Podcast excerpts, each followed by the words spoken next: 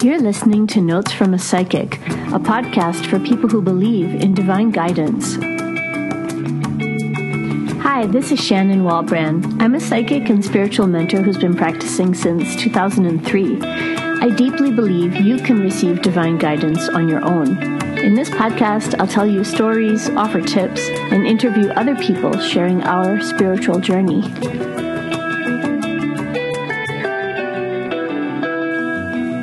Question time. This question comes from one of my seekers who says, Which feng shui techniques can I use for inspiration at work? My mind seems to drift off a lot lately.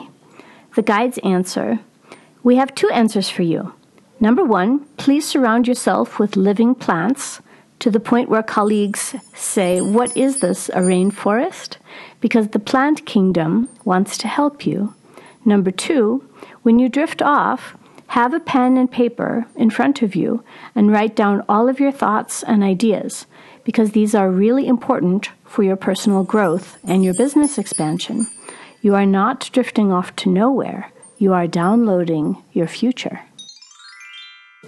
Please join us again for our next episode of Notes from a Psychic.